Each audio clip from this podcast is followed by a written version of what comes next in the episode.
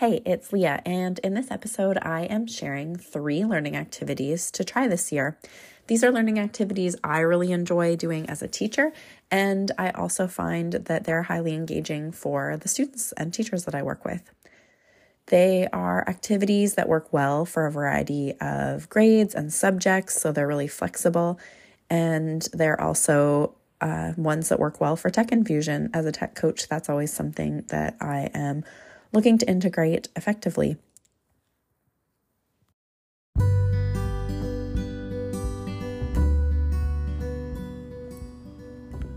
Welcome to KG Education's Cultivating Connection podcast, enlightening conversations and guided meditations to inspire and connect educators. I'm Leah Obach. And I'm Devin Caldwell. We're the Kenton Girls, and together we make up KG Education. Through interviews and self care practices, we'll share our passion for professional learning, wellness, and community to cultivate connections for educators everywhere. We believe that teachers are stronger and more impactful educators when they're connected and cared for, and it's our mission to support you with teaching, technology integration, and teacher wellness. You can find us on Instagram, Facebook, and our website at kgeducation.ca. Connect with us. We'd love to hear from you. And now for the most recent episode of our podcast.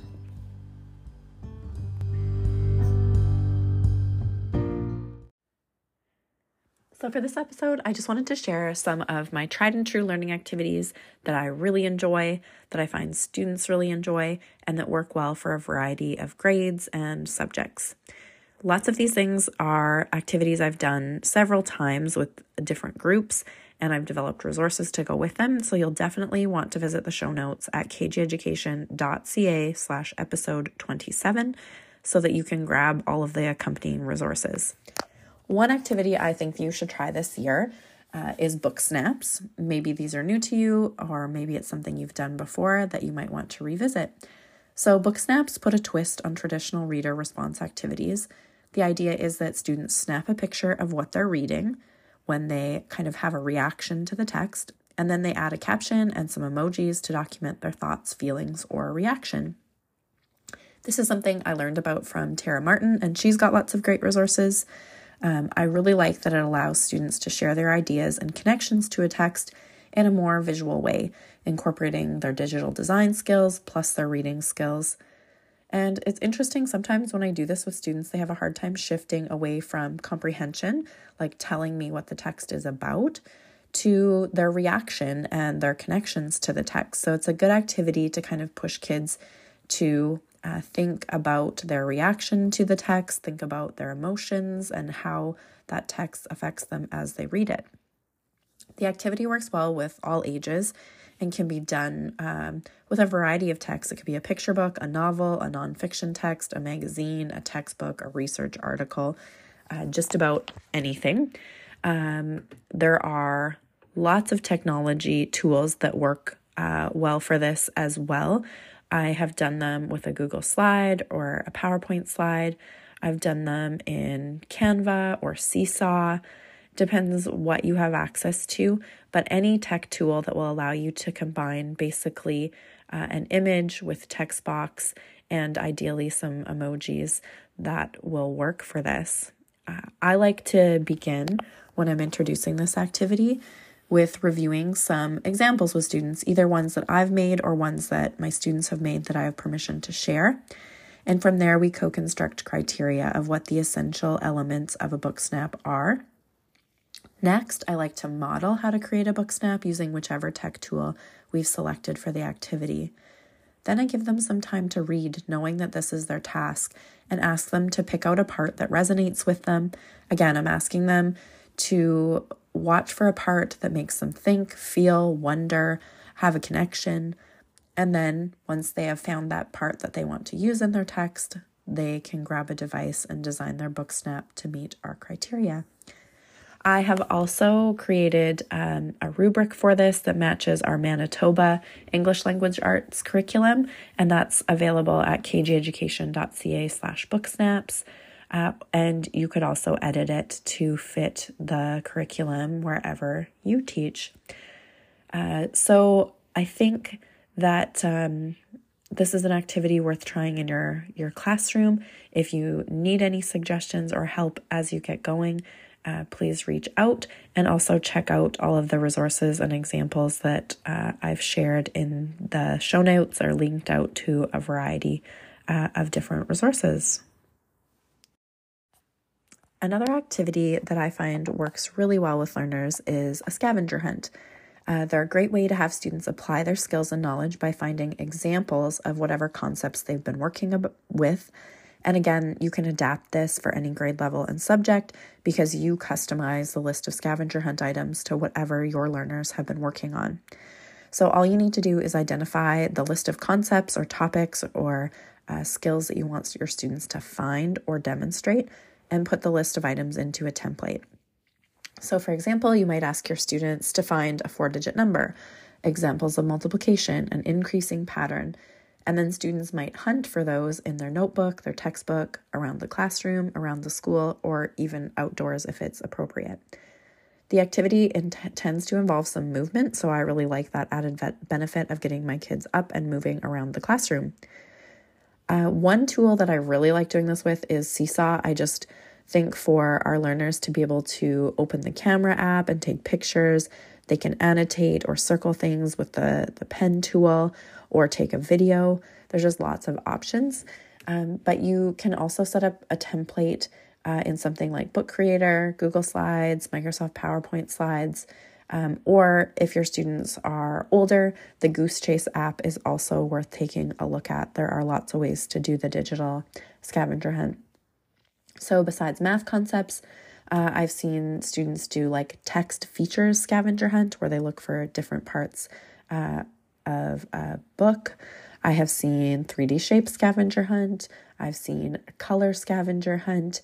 You can do almost anything that your students um, can can find. So I would say tailor your list to what you've been working on. It can be a good review tool um, or even you can use it as uh, an introduction to a new topic and just see what those students can identify. I would give them the chance to look up concepts uh, if you're going to do it that way. And in the show notes, I have linked out to a whole blog post of resources on this. I've got templates that you can use. So I would again recommend uh, finding those templates so that you could get started with this uh, right away if it is something you'd like to try. A third activity I think that you should try last year is one that is relatively new to me. I have been sharing uh, recently on social media, if you've been following along, about hexagonal thinking. So this summer, I listened to uh, an episode of the Brave New Teaching podcast that had Betsy Potash as a guest, and she was sharing about this strategy called hexagonal thinking. And I kind of am surprised that I am just learning about this strategy because it's super simple but super powerful. It uh, meets my criteria for working with lots of different subjects and grade levels. So, as a technology coach, I've been able to take this into different classrooms and use it in different ways.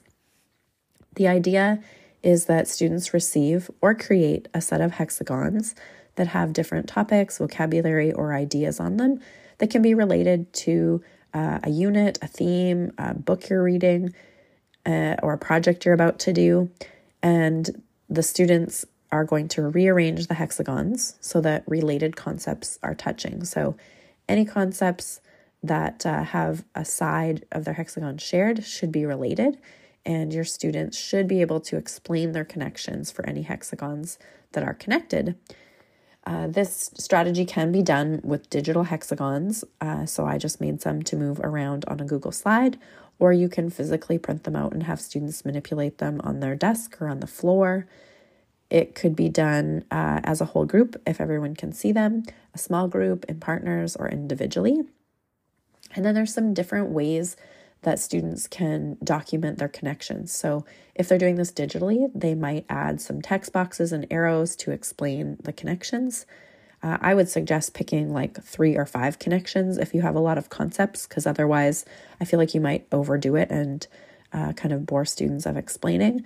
Uh, I do tend to listen in and, and ask students questions as they're moving them around and have them just orally justify why they've connected things.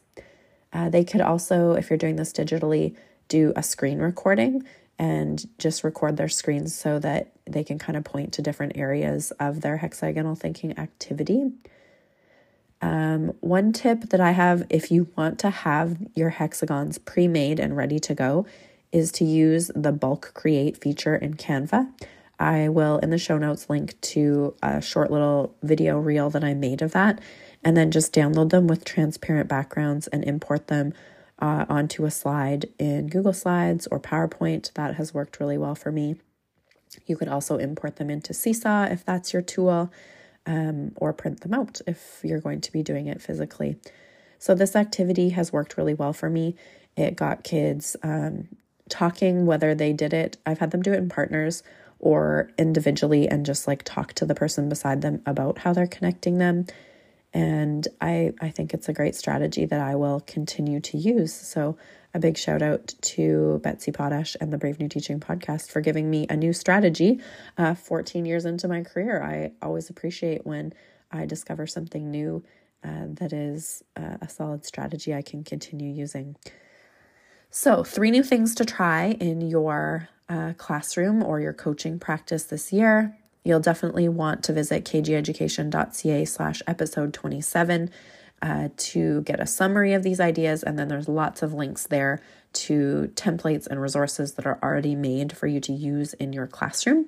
And of course, if you have any questions, please reach out to us uh, on social media or via email, and I would be happy to help you get started with one of these activities in your classroom. Hey, have you heard about our Teacher Success Squad community? This community is for early career educators in their first five years of teaching. We meet via Zoom on the second Tuesday of each month to ask questions, share ideas, and get support. We've created a huge dashboard of resources based on questions and topic ideas from teachers in those first five years. If you're interested in learning more about what we do, visit kgeducation.ca slash success squad and feel free to reach out to us with a message or a direct message on social media and we'll set you up with a free community call so you can check out what we're doing. We'd love to have you there.